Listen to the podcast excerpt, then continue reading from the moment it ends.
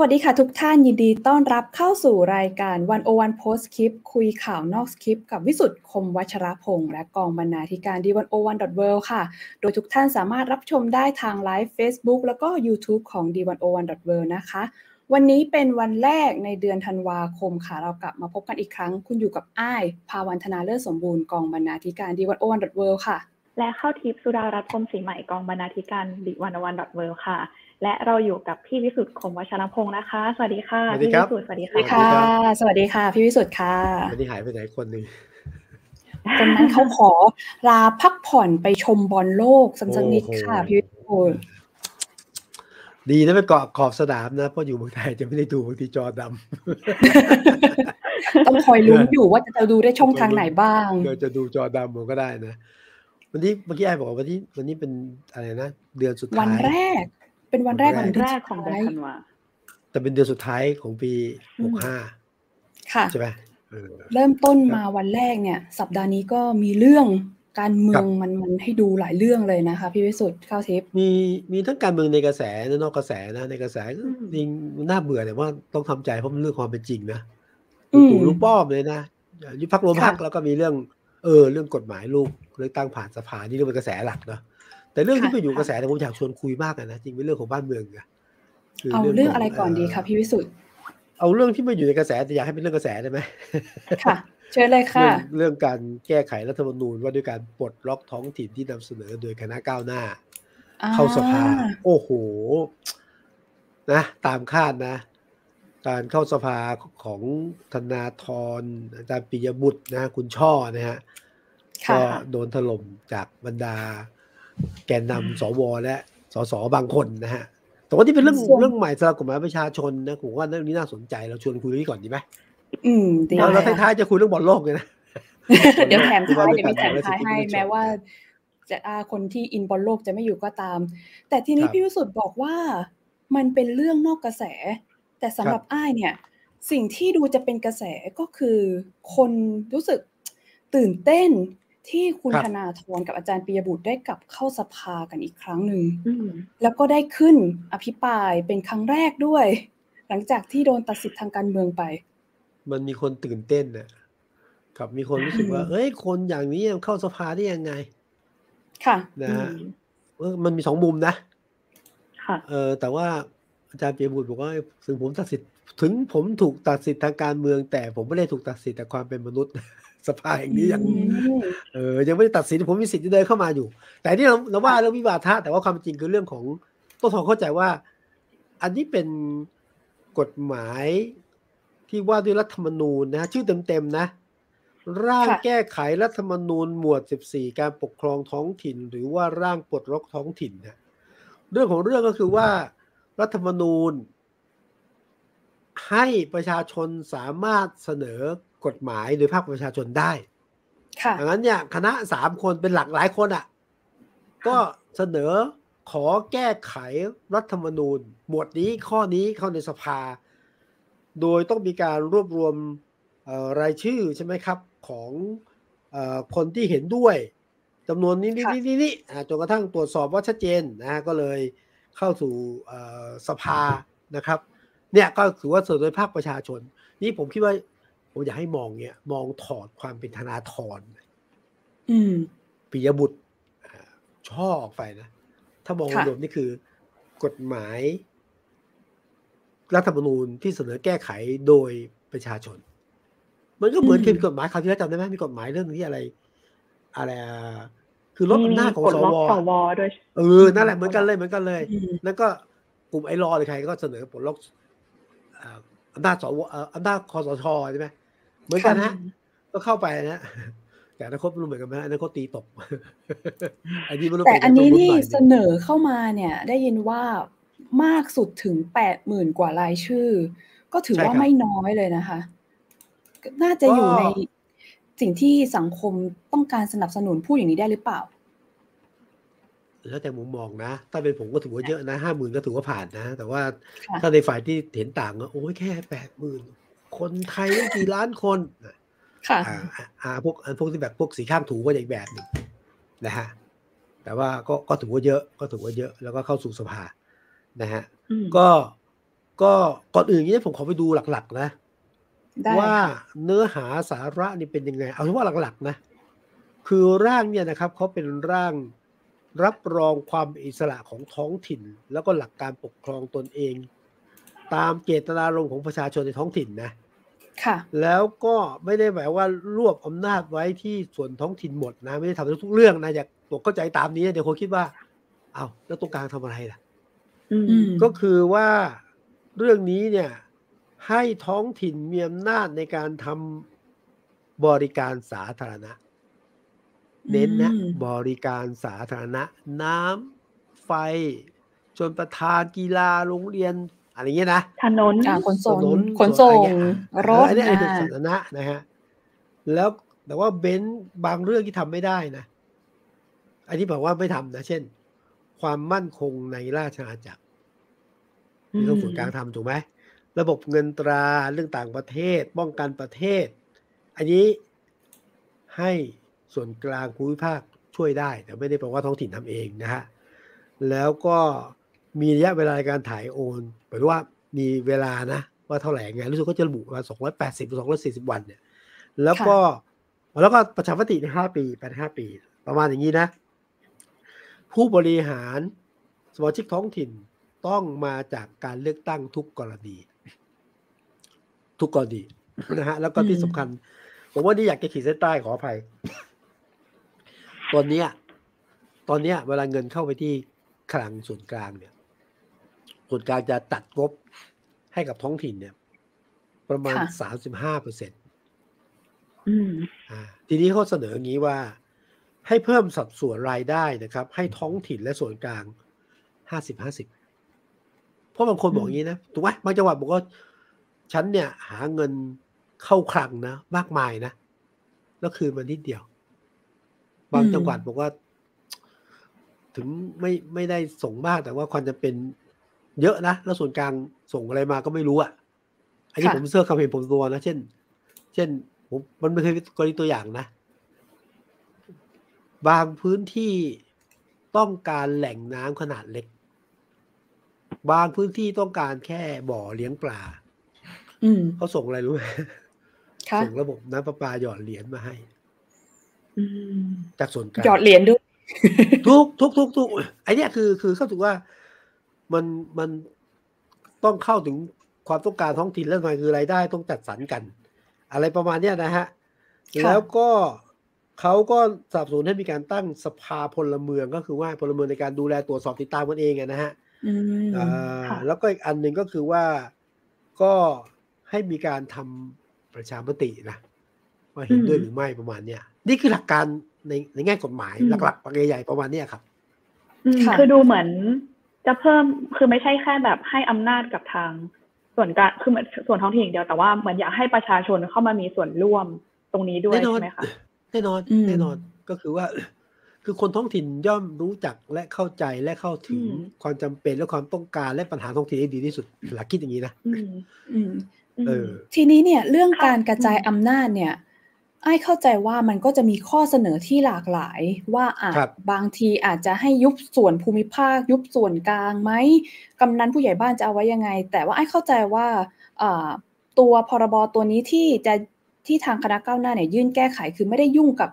ส่วนกลางหรือส่วนภูมิภาคถูกต้องไหมคะ แค่เพิ่มอำนาจเพิ่มงบเงินให้กับส่วนท้องถิ่น อ่า ตัวกฎหมายว่างั้นนะอืมแต่ว่า คนที่คุ้นเคยกับส่วนกลางมีอำนาจก็ต้องหวั่นเกรงเขาก็จะบอกได้นะว่าเอ้ยสิ่งที่คุณเสนอมาแปลว่าอะไรฮะแปลว่าถ้ากฎหมายผ่านสภาแล้วก็ปฏิบัติจริงเนี่ย ก็แปลว่าอีกหน่อยไม่ต้องเลือกตั้งผู้ว่า อีกหน่อยไม่มีนายอำเภอฮะอีกหน่อยไม่ต้องมีเอ่อเกษตรกรเอ่อเอ่อเกษตรจังหวัด อะไรเงี้ยนะค่ะ ไม่มีสิถ้างั้นเนี่ยเอาเท่ากับคุณตัดอำนาจลิดรอนอำนาจตัดอำนาจของส่วนกลางไปอะไรเงี้ยค่ะนะบางคนคิดกระทั่งว่าเฮ้ยถ้าอย่างนั้นเนี่ย มันยิ่งกว่าปฏิวัตินะ คือเท่ากับว่าอำนาจทุกอย่างมาอยู่ที่ท้องถิ่นหมดใช่ไหมฮะอืมคุณก็เล่นเปลี่ยนแปลงการปกครอง ยิ่งกว่าอืมการปฏิวัติอีกไอ้ไอ้นี่ฝ่ายต่อต้านนะ ฝ่ายที่ไม่เห็นด้วยนะอืมอืมมีกระทั่งบอกว่า เอาละไอ้นี่ก็บางคนบอกว่าบางคนก็ไม่ไว้วางใจเราเข้าใจได้ เช่น ถ้ากระจายอำนาจสู่ท้องถิ่น เท่ากับว่าเปิดช่องทางให้ เปิดช่องทางให้มีการทุจริตคอร์รัปชันโกงกินกันอย่างทั่วถึงในท้องถิ่น อ่าอืมกับอืมกับอีกมุมเนี่ย มันสะท้อนวิธีคิดนะนะ เอาถ้าเกิดเลือกตั้งท้องถิ่นเนี่ยอีกหน่อยผู้ว่าราชการจังหวัดในอำเภอต้องยกกระเช้าไปให้กับนักการเมืองท้องถิ่นล่ะ ต้องไปยืนคารวะอืมยืนกลุ่มเป้าอยู่เหรออันนี้ผมไม่ได้พูดเองนะผมผมผมได้ยินเขาพูดจริงนะหรือไอ้เห็นว่ามันคือทัศนะที่แตกต่างกันในมองเรื่องการกระจายอำนาจกับการรวมศูนย์ที่ทุกวันนี้ไงแล้วมันก็เจอทั้งแรงต้าน และ อันนี้ อันนี้เขาเรียกแรงหมุนใช่ไหมแต่ผมอยากเห็นแรงหมุนว่ามัน มันน่าจะมากกว่านี้นะเออไม่ทราบสองท่านคิดยังไงบ้างอะลองแชร์ประสบการณ์กันหน่อยสิค่ะ อืม เข้ามีประสบการณ์อะไรเรื่อได้งเจอเกี่ยวเรื่อกับงนี้ไหมเออ เรื่องท้องถิ่นอย่างนี้ไหมคะอืมเห็นเราคุยกันก่อนเข้ารายการสักนิดนึง คือจริง ๆ ถ้าพูดจากในฐานะคนต่างจังหวัดเนี่ย คือครับคืออย่างอ้ายเป็นคนกรุงเทพเนาะอ้ายก็จะอืมอืมมองเห็นจะสามารถใช้บริการสาธารณะอย่างขนส่งสาธารณะได้แบบสบายครับ จากบ้านไปเรียนหรืออะไรอย่างเงี้ยแต่ว่าอย่างเข้าเป็นคนต่างจังหวัดเนี่ยการเข้าถึงบริการสาธารณะอย่างขนส่ง อันนี้คือเรายกตัวอย่างจากขนส่งอะค่ะมันค่อนข้างยาก เพราะว่าเอ่ออย่างที่บ้านเข้าอยู่บนเนี่ยเขาจะเรียกว่ารถสายรถสายก็คือมันจะมีสายบอกสายหนึ่งสายสองสามจะไปไหนบ้าง แต่ว่าคือคือรถแบบเนี้ยมันไม่ได้มีครอบคลุมทุกพื้นที่ขนาดนั้น คือเราค่อนข้างที่จะเดินทางค่อนข้างอย่างเข้าไปเรียนอย่างเงี้ย คือจากโรงเรียนมาที่เส้นทางที่จะขึ้นรถสายที่ว่าเนี่ย ต้องเดินเกือบกิโลอะเพื่อมาเพื่อขึ้นจะขึ้นรถอืมซึ่งใช่ก็เลยเหมือนเขาก็เลยลองไปศึกษาคือตอนสมัยเรียนได้เคยไปศึกษาดูค่ะว่าทำไมขนส่งสาธารณะมันถึงแบบ มันไม่ได้ตอบโจทย์หรือครอบคลุมกับคนความต้องการของคนขนาดนั้นทั้งที่อย่างพื้นที่ที่ข้าบอกอะมันก็มีเด็กที่ต้องการขึ้นรถประจำทางเหมือนกันเนี่ยค่ะครับเราก็เลยไปเจอว่าเออจริง ๆ ขั้นตอนในการขอเส้นทางเดินรถเนี่ย มันใช้เวลา อันนี้ตามตามข้อมูลนะคะ ถ้าจำไม่ผิดคือใช้เวลาปีถึงหนึ่งปีครึ่ง หรืออาจจะไปอืมถึงสองปีอืมหรือยี่สิบโดยปีที่ในกระบวนการเนี่ย จะต้องส่งเรื่องมาที่สำนักงานขนส่ง แต่ว่าสำนักงานขนส่งไม่ได้เป็นคนอนุญาตค่ะ คนอนุญาตคือส่วนกลางคือกรมขนใช่ส่งครับ ใช่ครับอืใช่มครับ คือเขาต้องส่งมาที่ส่วนกลางก็เลยเป็นคำถามอืมว่าอ้าวทำไมถึงไม่ใช่คนใน พื้นที่เป็นคนตัดสินใจได้ว่าเส้นทางนี้มันเหมาะสมหรือเปล่าทำไมถึงเป็นส่วนกลางเป็นคนตัดสินใจให้เราทั้งที่เราเป็นคนรู้สึกว่าเออเส้นทางนี้มันมันมีจำนวนคนหรือปริมาณความต้องการที่ต้องการมากนะ แต่ว่าสิ่งเนี้ยมันกลับเป็นความตัดสินใจหรือว่าเป็นดุลยพินิจของส่วนกลางแทนค่ะ ซึ่งจริงๆสำนักงานขนส่งอะ ก็ไม่ใช่อยู่ในเขตอำนาจของท้องถิ่นด้วย แต่เป็นเหมือนกับส่วนกลางเนาะที่แบบ แบ่งสาขาเหมือนเหมือนเป็นการแบ่งสาขาลงมาทำงานนะคะอืมกินอืมซึ่งตรงเนี้ยเข้าเข้าใจว่า มันเป็นเป็นเพตัวราะอย่างหนึ่งเหมือนกัน ที่ที่เป็นทำเพราะให้อะไรเห็นลองว่าแล้วแต่ผมผมก็มีคำถามว่าทำไมทำไมเรื่องนี้ ต้องให้ส่วนกลาง พิจารณาและตัดสินอืม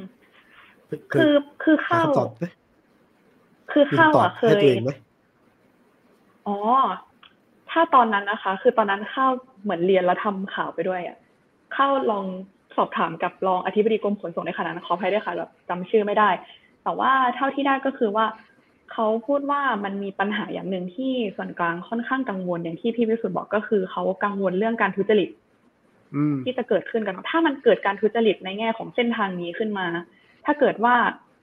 เอ่อรถสายนั้นไม่ได้เก็บเงินอย่างที่บอกกับแบบขอมาจะทำยังไง ถ้าเกิดมีการโกงกันขึ้นมาหรือว่าอะไรแบบเนี้ย หรือท้องถิ่นมีการหัวกับนายทุนอะไรอย่างนี้นะคะ สมมติขึ้นมา คือเขาก็พูดทำนองนี้ก็เลยเขาก็เลยบอกว่าจริงๆอะการเปิดเส้นทางอะไรต่างๆ มันก็พยายามที่จะให้อำนาจมากพอที่ส่วนที่ท้องถิ่นควรจะมีแล้ว อืม อืม แต่ตอนนั้นเขาเขาก็เข้าหลอบเดิมนะคือไม่ไว้วางใจ ใช่ใช่ไม่ไว้ค่ะวางใจบวกอันนี้ผมคิดเองนะคือคือบางทีหนึ่งไม่ไว้วางใจอะไรกลัวทุจริต ทุจริตก็ค่ะหาระบบกันสิแก้สิ ใช่ไหมครับอืมกันไว้แก้ไว้ถ้าเจอก็จับอะไรเงี้ยนะหรืออืมหรือไม่อยากปล่อยอะครับปล่อยไม่มีเวลาเรื่องของส่วนกลางเวลา คือถ้าอำส่วนกลางไม่มีอำนาจ หรือถูกลดทอนอำนาจเนี่ย มันก็เท่ากับสูญเสียอำนาจใช่ไหมอำนาจแปลว่าอะไรฮะอำนาจแปลว่าหมดความสำคัญอำนาจแปลว่าเอ่อไม่มีคือ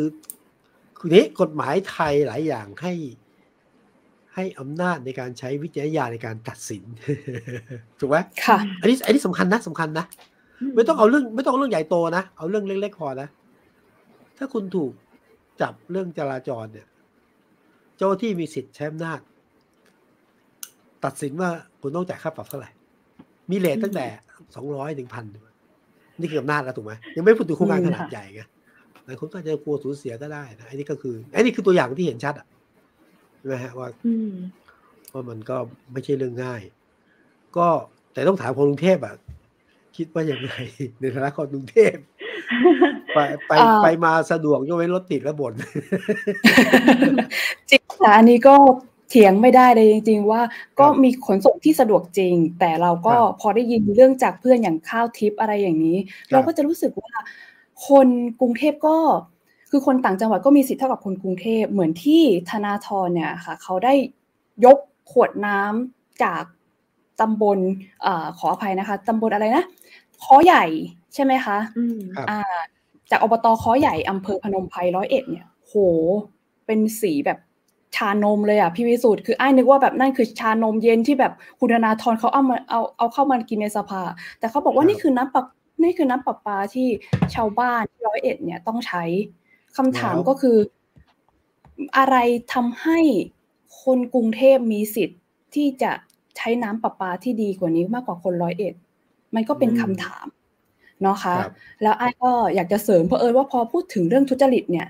ก็นึกขึ้นได้ว่าจริง ๆ ทางวันโอวันเคยไปคุยกับคุณธนาธรด้วยในช่วงที่เขากำลังทำงานเรื่องท้องถิ่น แล้วก็กำลังเตรียมจะยกร่างไอ้เจ้าพรบปลดล็อกท้องถิ่นอยู่เนี่ยก็ไปถามเขา ว่า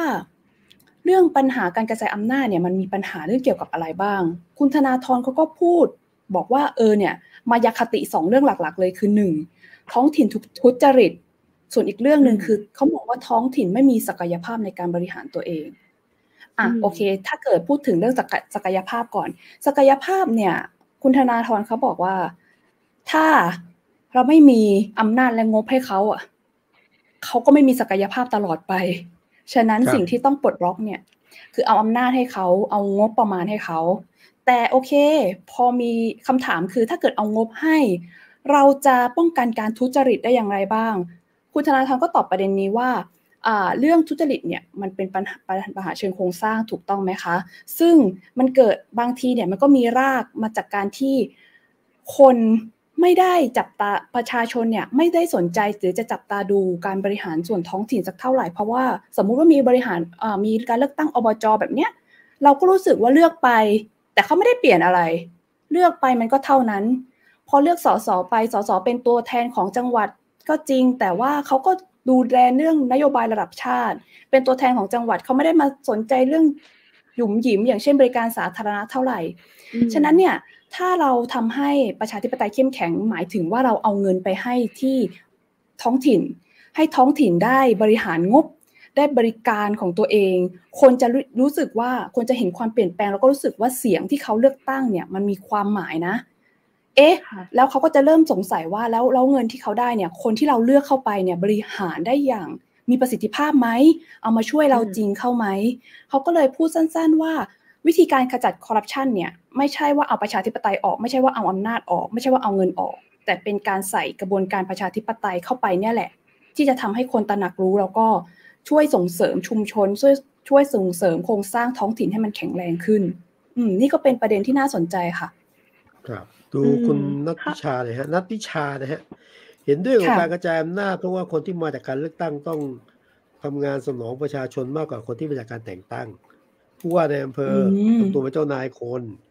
แล้วก็คุณนัพิชาบอกสถิติส่วนกลางเนี่ยมีการคอร์รัปชันมากกว่าส่วนท้องถิ่นหลายเท่ามากอันนี้หนูนะตามเข้ามาทางเฟซบุ๊กนะฮะค่ะทีนี้ผมผมแชร์นิดนึงว่าเออผมเนี่ยผ่านช่วงนี้มา ช่วงที่ให้มีการเลือกตั้งเนี่ยอปจอปตเนี่ย เมื่อก่อนไม่มีนะไม่มีนะ มีกำนันผู้ใหญ่บ้านที่ผูกขาดเป็นตลอดชีวิตนะแล้วพอจะมีการเลือกตั้งอบจอบจเนี่ยโอ้โห แรงต่อต้านกระหึ่มเลย เหตุผลคล้ายกันอย่างเงี้ยฮะช่วงนั้นเป็นช่วงเอ่อปีพศไหนคะ พวก 40 หรืออะไรแบบนี้หรือเปล่าไอ้จำไม่ค่อยได้ เออน่าจะประมาณนั้นผมจำไม่ได้ประมาณประมาณโซนๆนั้น แต่ว่าเหตุผลก็คือหนึ่งเนี่ยเฮ้ยแล้วแล้วมันจะเป็นรัฐอิสระไปป่ะอันนี้นึงนะผมเปรียบเทียบความคล้ายกันนะหนึ่งเป็นรัฐอิสระไหมสองไอ้ตกลงว่าอีกหน่อยเนี่ยนะการปกครอง ในภูมิภาคเนี่ย มาเฟียนักเลงอิทธิพลเนี่ยคนเปิดซ่องคนค้าของเถื่อนคนหนีภาษีเนี่ย จะมาเป็นนายกอบจจะเป็นอบตหมดเหรอใช่ไหมค่ะ เฮ้ยแล้ว แล้วส่วนกลางเนี่ยทำอะไรได้ถ้าเกิดว่ามันจะไม่เป็นบ้านป่าเมืองเถื่อนเหรอกินเงินอะไรเงี้ยนะเนี่ยมันก็มันวิธีคล้ายๆกันนะแต่ผมจะเล่าให้ฟังว่า มันมีความจริงบางประการครับ บางประการคือ เออเขาบอก แล้วแล้วคนในภูมิภาคเขารู้จักประชาธิปไตยเหรอเขาเขาเลือกตั้งเขารู้ว่าคนดีไม่ดีเขาใช้เงินซื้อได้อันนี้อันนี้คือรูปธรรมนะอืม จริงบางประการครับใหม่ๆนะโอ้โหพอเลือกอบจอบจนะรู้ไหมเกิดอะไรขึ้น ตายกันหลายศพอะตายกันแล้วคือว่า แข่งกันยิงกันนี่เรื่องหนึ่งนะอันนี้เขาจะผมก็เลยจะบอกว่าคุณเลือกตั้งสสเนี่ย หรือบางบางยุคมีสวนะมันก็ยิงกัน ไม่ได้แปลว่าสิ่งดีนะแต่การยิงกันเนี่ย เพื่อเอาชนะด้วยอำนาจเถื่อนมี ผมไม่ได้ไปยอมรับแต่มันมี อันนี้แตกต่างอันที่สองคือว่า มันมีจริงๆนะนี่เราต้องยอมรับความเป็นจริงนะเวลาประชุมอบจอบตเนี่ย มันเป็นเรื่องใหม่สำหรับคนในท้องถิ่นนะ ขัดแย้งเห็นไม่ตรงกันนะ หรือผมจะไม่ลงตัวมันยิงกันเลย ตาย อืมอืมแต่ผมมองงี้ครับผมมองงี้คือผมไม่ได้เห็นด้วยกับการยิงกันไม่เห็นด้วยกับการสังเวยชีวิตด้วยอะไรต่าง แต่ผมว่านี่คือบทเรียน ถ้าส่วนกลางไม่ให้อำนาจส่วนภูมิภาคภูมิภาคก็ไม่รู้ไม่รู้จักบทเรียนเรื่องประชาธิปไตยไม่มีบทเรียนเรื่องความแตกต่างดังนั้นเนี่ย สิ่งที่เกิดขึ้นเนี่ย ทุกวันนี้ก็เพ่นยิงกันเนี่ย หรือว่าหมายว่าทะเลาะแล้วยิงกันไม่ค่อยมีใช่ไหมอันนี้เป็นข้อจริง ส่วนถ้าบอกว่าเฮ้ยแล้วนายทุนอิทธิพลคนเถื่อนอะไรเงี้ยจะมาเป็นผู้บริหาร ผมคิดว่าไปตรวจสอบได้ว่าหลายแห่งไม่มี และที่มีก็ต้องกระมิกระเมียนทำผมถามกลับนะ ว่าในส่วนกลางอะแน่ใจเหรอว่าไม่มี บุคคลเหล่านี้อยู่ในส่วนกลาง เอาง่ายนะอืมตู้ห่าวอะค่ะ ตู้ห่าวสะท้อนอะไรสะท้อนว่า ตู้ห่าวจะมีไม่ได้ ถ้าคนในส่วนกลางไม่ทำไปไม่รู้ไม่เห็น ไม่เอื้ออำนวย ไม่สารประโยชน์ และไม่อยู่ในกระบวนการอันนี้ อันนี้หลักของจริงเลยของจริงไม่ต้องอ้างอิงอะไรคือที่นั้นนั้นพอเลือกตั้งอบจอบจผ่านไปทุกอย่างก็เข้าที่เข้าทางอะปัญหามีไหมมี แต่ว่ามันก็พิสูจน์ได้ว่าเอ้ยไม่ได้ว่ากระจายอำนาจสู่ภูมิภาคแล้ว มันจะเลวร้ายอะอืมอ่า จริงจริงเรื่องอย่างแบบมาเฟียหรือผู้ทรงอิทธิพลในท้องถิ่นเนี่ยไอ้ก็เคยไปคุยกับอาจารย์อีกท่านหนึ่งชื่ออาจารย์โอรานถิ่งบางเตียวค่ะไอ้ก็ถามเรื่องเขาเนี่ยชลบุรีใช่ไหมบัวบุรพาใช่ค่ะ เขาก็ทำเรื่องกระจายอำนาจมานานนะคะเขาก็ไอ้ก็ถามเรื่องแบบว่าทำนองเดียวกันเนี่ยแหละค่ะว่า เออ ถ้าเราปล่อยให้เกิดการกระจายอำนาจก็มีคนรู้สึกอ่ากระอักกระอ่วนนิดนึงว่าจะมีมาเฟียท้องถิ่นไหมจะมีการแบบความแรงเกิดขึ้นหรือเปล่า มีแบบคนจะเลือกผ่านทางผู้ทรงอิทธิพลมากกว่าหรือเปล่าเอ่อจริงๆแล้วเขาก็ตอบกลับมาคล้าย ๆ กันกับคุณธนาธรเนี่ยแหละค่ะก็คือมันเป็นกระบวนการการเรียนรู้ อีกอย่างหนึ่งคืออบจมันคือพอมันเลือกตั้งโดยที่มาจากเสียงของประชาชน ที่แบบเราต้องทำงานเพื่อประชาชนเราได้งบมา เราต้องทำให้เห็นเราต้องพัฒนาให้เห็นอย่างเป็นรูปธรรมเนี่ยเขาก็เกรงใจเขาก็เกรงใจสายตาประชาชนเนี่ยแหละ ถ้าเกิดเขาทำไม่ดีอะ วาระสี่ปีเดี๋ยวเขาก็ไปแล้ว เขาไม่อยู่นานจนถึงแปดปีหลายปีหรอกอ่า นี่ก็เป็นตัวอย่างหนึ่งแต่ผมสะท้อนหนึ่งนะว่าบางทีเราไม่ได้เห็นนะไม่ไม่ใช่ไม่เห็นเราไม่ได้ใส่ใจนะ คนโกงมีไหมมีไหมมีจริงไหมจริง แต่ว่าถ้ามองอีกมุมหนึ่งนะปปช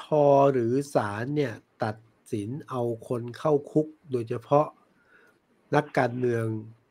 หรือว่าผู้มีอำนาจในท้องถิ่นเนี่ยเป็นรายวันนะแปลว่าอะไรฮะ ถ้าคุณโกงเขาก็เขาคุณโกงเขาจับได้เขาว่าคุณเข้าคุกนะคุณคุณคอร์รัปชันคุณก็ผิด ค่ะ ก็ก็มีให้เห็นดังนั้นทุกอย่างมันมีกระบวนการของมันนะฮะก็เปิดกว้างๆหน่อยใช่ไหมครับ ค่ะ เอ่อ พอดีพอพูดถึงเรื่องของการทุจริตเนี่ยที่ครับส่วนกลางกังวลว่าท้องถิ่นจะทุจริตนะคะ คือก็นึกถึงคำพูดของคุณผลิต ก็คือคุณไอติมผลิตวัชรสินทุไอติมที่อืมที่ค่ะ ที่คุณไอติมที่ไปไปร่วเข้ามเอ่อไปเข้าสภาอภิปรด้วย ไปเข้าสภาด้วยคือ มันมีประเด็นหนึ่งที่น่าสนใจอะค่ะ ก็คือว่าคุณผลิตบอกว่าหากกระจายอำนาจเนี่ยเป็นการเพิ่มทุจริตคอร์รัปชันคือเขาไม่ปฏิเสธว่ามันมีสิ่งนี้เพราะมันมีอยู่จริง แต่ว่าถู กการแก้ไขปัญหามันก็ไม่ใช่การรวมศูนย์อำนาจอยู่ดีค่ะ คือเขาเชื่ครัอบว่าการกระจายอำนาจอะมันคือ อาจจะเป็นวิธีการแก้ปัญหาที่มีประสิทธิภาพกว่าก็ได้ แล้วก็มีการยกตัวอย่างการวิเคราะห์ของนักวิชาการจากสหรัฐอเมริกาชื่อคุณโรเบิร์ตคลิตการ์ดค่ะ ก็คือเขาบอกว่าจริงๆ ปัจจัยเพิ่มความเสี่ยงต่อการทุจริตอะมันมีสามส่วน คือมีดุลพินิจการผูกขาดแล้วก็ความไม่โปร่งใส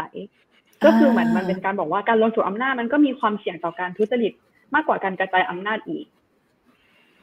ครับอย่างที่พี่วิสุทธิ์ว่าไว้ก่อนหน้านี้เลยค่ะ เรื่องดุลยพินิษอะไรอย่างนี้เนาะครับเรื่องของความไม่โปร่งใสอ่าแต่ว่าแต่ว่าถ้าดูสภาสองคนที่ดูสภาใช่ไหมค่ะโอ้แต่ก็คนพิปรายนี่ก็จัดหนักนะคือต้านนะเท่าที่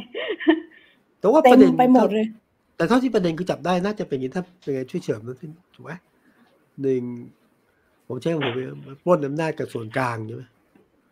คอร์รัปชันจะเยอะขึ้น อิทธิพลในท้องถิ่นจะเยอะขึ้นนะเป็นอืมภัยต่อความมั่นคงของประเทศอย่างเงี้ยค่ะแล้วก็อืมมันมีอีกมุมหนึ่งนะ เห็นด้วย เห็นด้วย แต่เร็วไป มีแนวนี้นะอืมค่ะเห็นด้วย แต่ต้องใช้เวลา คุณดูที่ประเทศที่คุณอ้างถึงเนี่ย ยังต้องใช้เวลาอีกเท่าไหร่เนี่ย อ่านะ เห็นด้วย แต่ว่า มันมันไม่ใช่ตอนนี้อย่างเงี้ยมันมันอย่างเงี้ยแนวเยอะเยอะเยอะเยอะอืเอมอแต่ว่าในฐานะคนรุ่นใหม่ที่ฟังบรรดาผู้ส่งคุณวุฒิอะ ผู้สูงในสภาแล้ว มันมีレスปอนส์ไงฮะเห็นด้วยไม่เห็นด้วยโดยเฉพาะเห็นด้วยเข้าก่อนแต่ไหมไม่ถึงเวลาเนี่ยยังไง เออไม่เห็น จริงๆข้าวอะ ฟังคือคือข้าวรู้สึกว่า คืออย่างที่พี่วิสุทธ์บอก มันจะวนอยู่กับ ความคิดคล้าย ๆกัน ที่มันมีมาตั้งแต่อดีตแล้วก็คือ ไม่ไว้ใจส่วนกลางเอ้ยไม่ไว้ใจส่วนวิพากษ์เอ่อกังวลเรื่องการทุจริตหรืออะไรเงี้ยอืมซึ่งจริงๆข้ารู้สึกว่าคำตอบที่คนที่เขาคนที่เสนออะเขาก็ตอบ พอที่จะตอบคำถามพอที่จะกระจ่างได้นะคะ ว่ามันจะมีวิธีแก้ยังไง แต่ว่าเท่าที่สังเกตเนี่ยมันมีประเด็นหนึ่งที่เข้าสังเกตค่ะ ก็คือ เออคือคุณธนาธรเขาพูดขึ้นมาว่า เวลามาประชุมสภาประมาณเรื่องประมาณหกสิบเปอร์เซ็นต์อัพเนี่ยสสจะก่อนก่อนจะอธิบายอะไรก็ตามสสจะเริ่มพูดเรื่องอ๋อโอเคปัญหาชาวบ้านขึ้นมาก่อน ซึ่งแน่นอนว่าคือไม่แน่ใจว่าสิ่งเนี้ย พอในในแง่ของการทำงานในสภาเนี่ย มันกินพื้นที่ในเรื่องอื่น ๆด้วยหรือเปล่านะคะ แล้วก็อีกแง่หนึ่งเข้าตั้งข้อสังเกตเองว่า สำหรับสสแล้วเนี่ย ถ้าไม่มีเรื่องพวกนี้ไปพูดเนี่ยเขาจะมีพื้นที่ในการส่งสัญญาณไปถึงคะแนนเสียงเขาในพื้นที่ไหมอันนั้นส่วนอันหนี้นึ่งเป็นข้อสังเกตของข้าว แต่ว่าแต่ว่าเราสะท้อนว่าไงสะท้อนว่า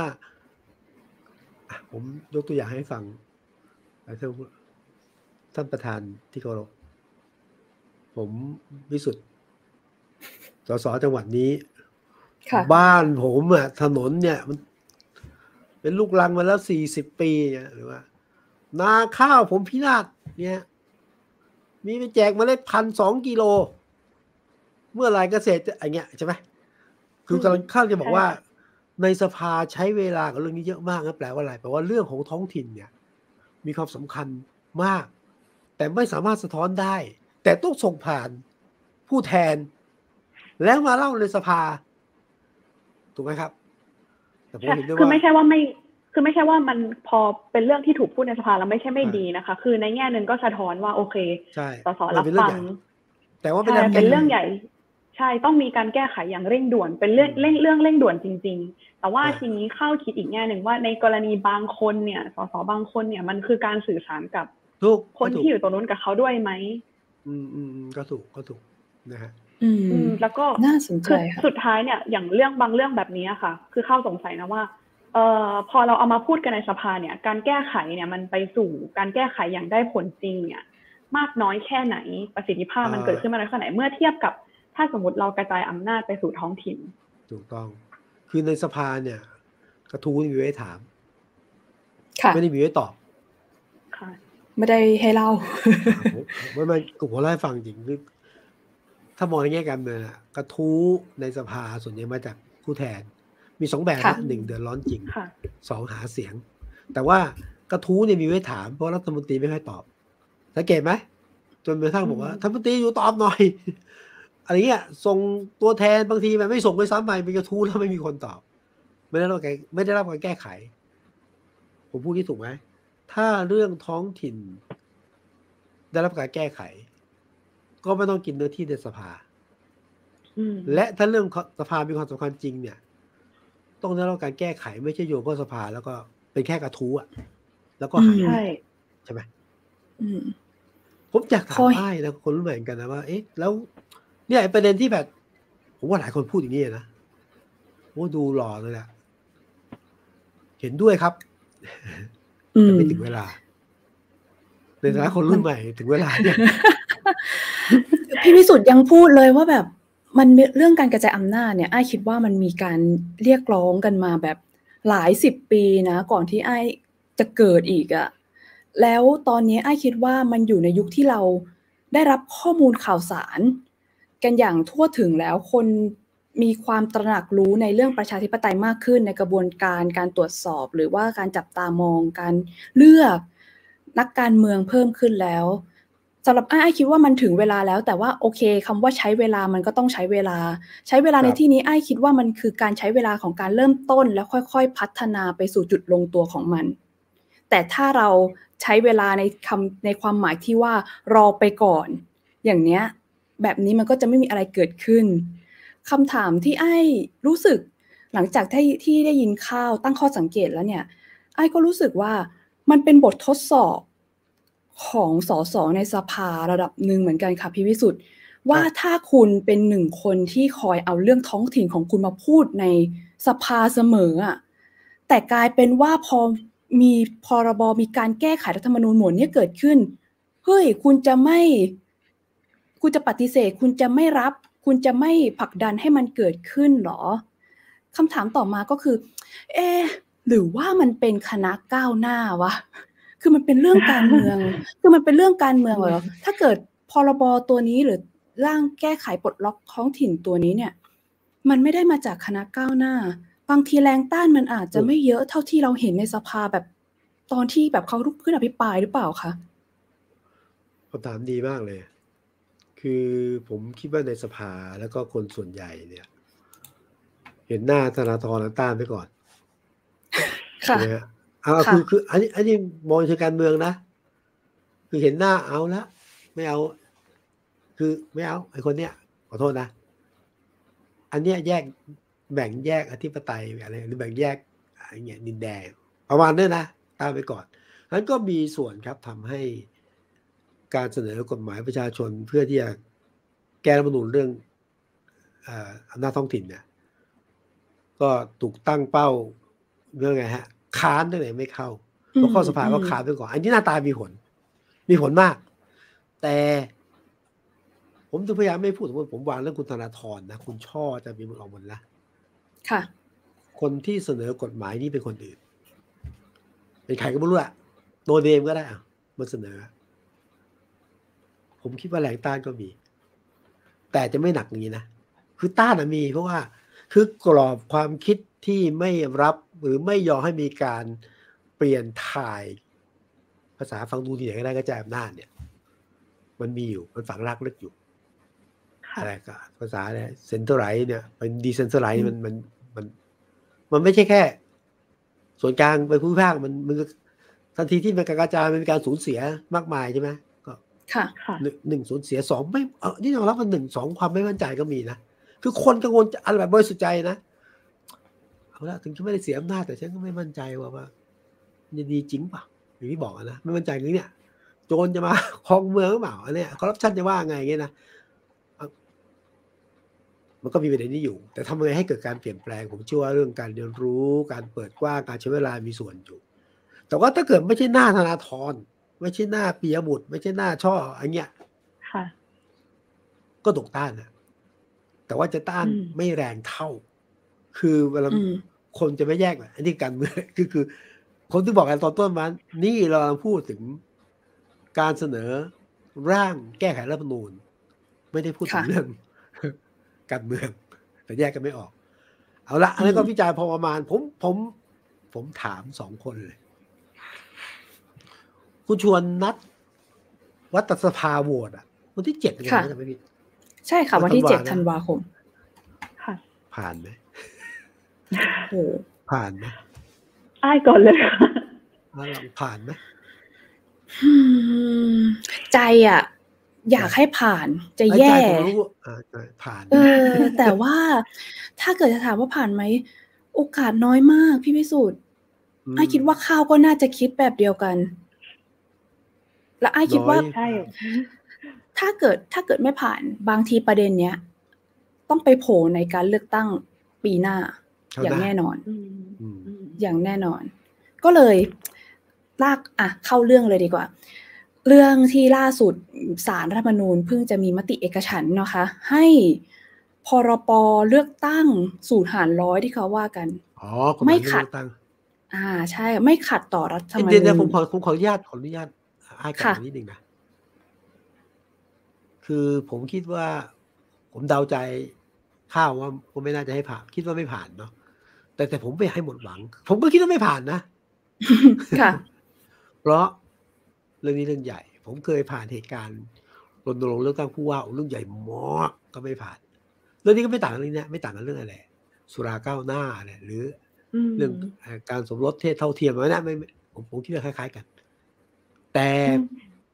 ไม่อยากให้สิ้นหวังผมพยายามมองในแง่ดีว่านี่คือการจุดประกายอีกครั้งหนึ่งในสังคม นะเรื่องนี้บางทีเปลี่ยนไม่ได้วันนี้ แต่ว่าไม่ได้แปลว่าเปลี่ยนไม่ได้ อย่างน้อยที่สุดที่มองแบบโลกสีชมพูมากเลยนะกฎหมายที่เสริมประชาประชาชนมีโอกาสเข้าสภานะซึ่งปกติไม่ค่อยมีนะค่ะแล้วเราก็เห็นด้วยว่าใครขาน อย่างน้อยสุดเราไม่ได้มองศัตรูหรอกแล้วถ้าเป็นหมอคือไอ้คนคนที่ค้านเนี่ยนะผมขอเวลาต้องเข้าใจเขาหน่อย ขอ ขอใช้ความพยายามที่สุดกับคนที่คัดค้านและค่ะถือโอกาสที่ทำเรื่องต้องเรียนรู้ร่วมกันกับคนอื่นด้วยค่ะเข้าครับเข้าอยากเสริมกับพี่วิสุทธ์นิดนึงค่ะ คือว่าพอพอพูดถึงกฎหมายอื่นๆที่ก่อนอันนี้มันก็ผ่านมาในวาระแรกเนาะไม่ว่าจะสมรสเท่าเทียม หรือว่าจะกดล็อกตุลาเนี่ย อันนี้แอบสังเกตแอบแอบตั้งคำถามนะคะว่าแอบจะมีฝั่งรัฐบาลเสนอปลดล็อกท้องถิ่นมาใหม่ไหมคะ คงไม่อะมีโอกาสไหมคะอันอันอันสมรสเท่าเทียมเรื่องสุราเนี่ยผมพูดนะมีการเมืองระหว่างพรรคเข้ามาฟลุกคืออาจจะเห็นด้วยแต่ว่าไม่ไม่ไม่ใช่ประเด็นหลัก แต่ผมว่าเรื่องเนี้ยคงคงยากนะ แต่ว่าคงจะเห็นว่าพรรคไหนหนุนไม่หนุนเราจะเห็นเนี่ยแต่ว่า คงไม่คงไม่ไม่ไม่ข้ามฝั่งกันเลยคงยากเรื่องนี้แต่อย่าท้อหมดอย่าท้อไงพรรคประชาชนแต่เรื่องนี้จะถูกหยิบยกขึ้นมาในการเลือกตั้งรอบหน้าอย่างน้อยมีที่ไอ้บอกนะ ค่ะ ถ้าพักคุณถ้ากลุ่มการเมืองคุณ คิดว่านี่คือจุดขายนี่คือสิ่งที่คุณต้องทำคุณก็ผลักดันอะ ถ้าเลือกผมถ้าเลือกพักผม เรื่องการเลือกตั้งท้องถิ่นการกระจายท้องถิ่นจะต้องมาอะไรเงี้ยแหละบอกว่า หรือไม่ก็ประกาศเลยว่าพักผมไม่สนับสนุนการเลือกตั้งกระจายท้องถิ่น ก็ประกาศไปเลยก็เป็นโอกาสของประชาชนได้มีโอกาสเลือกอีกครั้งหนึ่ง มาถึงกฎหมายลูกพอพอเห็นพอเห็นข่าวปุ๊บไอ้คิดอย่างแรกเลยว่าอยากฟังพี่วิสุทธ์ว่ามองว่าไหนๆน่าจะออกมาหน้าตาสูตรหารร้อยผ่านฉลุยแน่นอนได้เห็นได้ใช้กันแน่ ๆ พักแต่ละพักเขารู้สึกมีคนยิ้มมีคนไม่ยิ้มบ้างไหมคะ มีการวางแผนยังไงต่อพี่วิสุทธ์เห็นว่ายังไงบ้างไหมอ่า จะเอาฉบับสั้นแบบเอาฉบับผมดูรายการฉบับสั้นแล้วกันฉบับสั้นอย่างนี้ครับ จะเลือกตกลงกฎหมายลูกแล้วกฎหมายรัฐธรรมนูญผ่านนะกฎหมายลูกที่มีปัญหาพักการเมืองกับเลือกตั้งผ่านละสรุปเลือกตั้งที่จะไปถึงในปีหน้าเนี่ยนะหนึ่งใช้บัตรสองใบ เลือกสสหนึ่งใบสสพื้นที่นะแล้วก็เลือกปฏิริษอะ หนึ่งใบอืมสสเขตกับกับปฏิริษนะอ่าโอเค ส่วนหลักปฏิริษเนี่ย ใช้สูตรหนึ่งร้อยหาร ไม่ใช่ห้าร้อยหาร นั่นแปลว่า โอ้โหรอบหน้าใครที่คิดว่าสสบัตรเศษไม่จมน้ำเนี่ยรัฐธรรมนูญพิลึกกึกกือที่ได้สองหมื่นกว่าได้เป็นสสนะไม่มีละจะได้เป็นแสนอ่าการเมืองรอบหน้าคือ บัตรสองใบหารร้อยชัดเจนพักขนาดเล็กพักหนึ่งอะ พักพักจิ๋วอะผมว่าศูนย์พันเพราะว่าคำนวณคร่าวๆนะครับเอ่อถ้าจะได้สอสอจะต้องได้คะแนนประมาณสักแสนขึ้นอะไอ้ในรอบปัดเศษที่ว่าเนี่ยหารห้าร้อยอือหือเกือบสามหมื่นก็ได้ละค่ะนะพักพักขนาดเล็กก็จะศูนย์พันนะมันพักเล็กอืมซึ่งถนัดกินกล้วยอะก็ ก็ต้องไปหาที่อยู่ใหม่ไม่รู้มีที่อยู่หรือเปล่าไม่รู้อะนะคือที่ค่ะผ่านมาถูกไหมมีความสำคัญเพราะว่า เสียงมีความหมายแล้วก็ต้องรอรอเลี้ยงด้วยกล้วย ตอนนี้ก็ลำบากหน่อย ไม่ได้แปลว่าไปที่ไหนก็ได้นะหาที่ลงก็ลำบากนะก็ลำบากไปพักจิ๋วพักขนาดกลางยกตัวอย่างได้ เช่นเอ่อพักคุณหญิงสุดารัตน์ไทยสร้างไทยนะค่ะกับคุณสมคิดนะอุตมะสมคิดอะไรเงี้ยนะสนธิรัตน์อะไรสร้างแล้วก็ไทยใช่ไหม กลุ่มอย่างเงี้ยต้องมีการรวมพักกันมคือจะรวมพักไหนพักไหนก็ต้องแต่ว่าแต่ว่าต้องรวม เพราะไม่รวมเนี่ย ไปไม่ได้อะอย่างน้อยเนี่ยก็ต้องคาดหวังว่าได้สักห้าคนเนี่ยหรือถ้าเสนอเสนอนายกก็ต้องยี่ห้าคนอะเดินอืมพักขนาดกลางก็จะรวมพักกันอันที่สามอืมพักท้องถิ่นก็ยังอาจจะอยู่ได้บ้าง บ้างนะ เช่น ประชาชาติของจังหวัดชายแดนภาคใต้เนี่ย ดูไม่ค่อยมีชื่อนะ ดูเงียบๆนะ แต่ว่าคราวแล้วก็กวาดสสในจังหวัดชายแดนภาคใต้เกือบหมดอืมเขาก็ยังก็ยังได้อยู่ หรือพักท้องถิ่น ต้องดูท่าทีนะว่าจะเอาไงนะ กลุ่มเมืองชนเนี่ยอ่าคุณปลื้มเนี่ยนะอาจจะไปอยู่เพื่อไทย แต่ว่าถ้าไม่อยู่ก็ยังไงก็มีความเป็นท้องถิ่นอยู่อันเนี่ยจะได้มาแพ็คหนึ่งนะฮะหรือกระทั่ง เอ่อคุณสุวัสดิ์นิปตพันลบอะชาติพัฒนาชาติไทยพัฒนาเนี่ยสำหรับผมถือว่าท้องถิ่นนะอันนี้ก็จะอยู่ค่ะได้คือได้จากโคราชเราจะบวกคุณกรไปนิดนึงอะไรอย่างเงี้ยนะอันนี้คือพักโอเคพักพักจิ๋วศูนย์พังพักกลางต้องรวมพักขนาดกลางต้องรวมพักท้องถิ่นอยู่ได้นะพักใหญ่เพื่อไทยคาดว่าจะแลนด์ไม่ไม่ไม่ไม่แลนด์สไลด์จะได้คะแนนมากที่สุดอะผมฟันตรงเพราะประโยชน์จากสองอันนี้อ่าอืมพัก ที่มันวุ่นมากก็คือลุงตู่ลุงป้อมเนี่ย คือตอนนี้ถึงไม่ประกาศชัดก็ชัดนะคือแยกกันเดินลุงป้อมก็จะทำเป็นอืมพลังประชารัฐลุงตู่ก็จะไปรวมไทยสร้างชาติ แม้ไม่ประกาศก็ก็โอเค ชัดเจนเอ่อสองพักก็ต้องตอนนี้แข่งกันเองแข่งกันดูดสสดูดสสจริงสสอะไรเงี้ยนะเอ่อสสราคาดีทั้งตลาดนู่นตลาดอะไรก็ราคาดีนั้นต้องดูการเมืองครับ สรุปว่าเอ่อ พักที่ต้องแข่งกันเป็นแกนรัฐบาลเนี่ย น่าสนใจเนี่ยจะเป็นลุงตู่เป็นลุงป้อม หรือลุงป้อมคิดภาพไหมเอ่อถึงขอสมมุติว่าเลือกตั้งรอบหน้าแล้วลุงป้อมแกได้สมมติแกได้ร้อยสมมติเยอะไปหน่อยจะไม่ถึงนะสมมติได้ร้อยนะลุงค่ะตู่ได้หกสิบเนี่ย เออ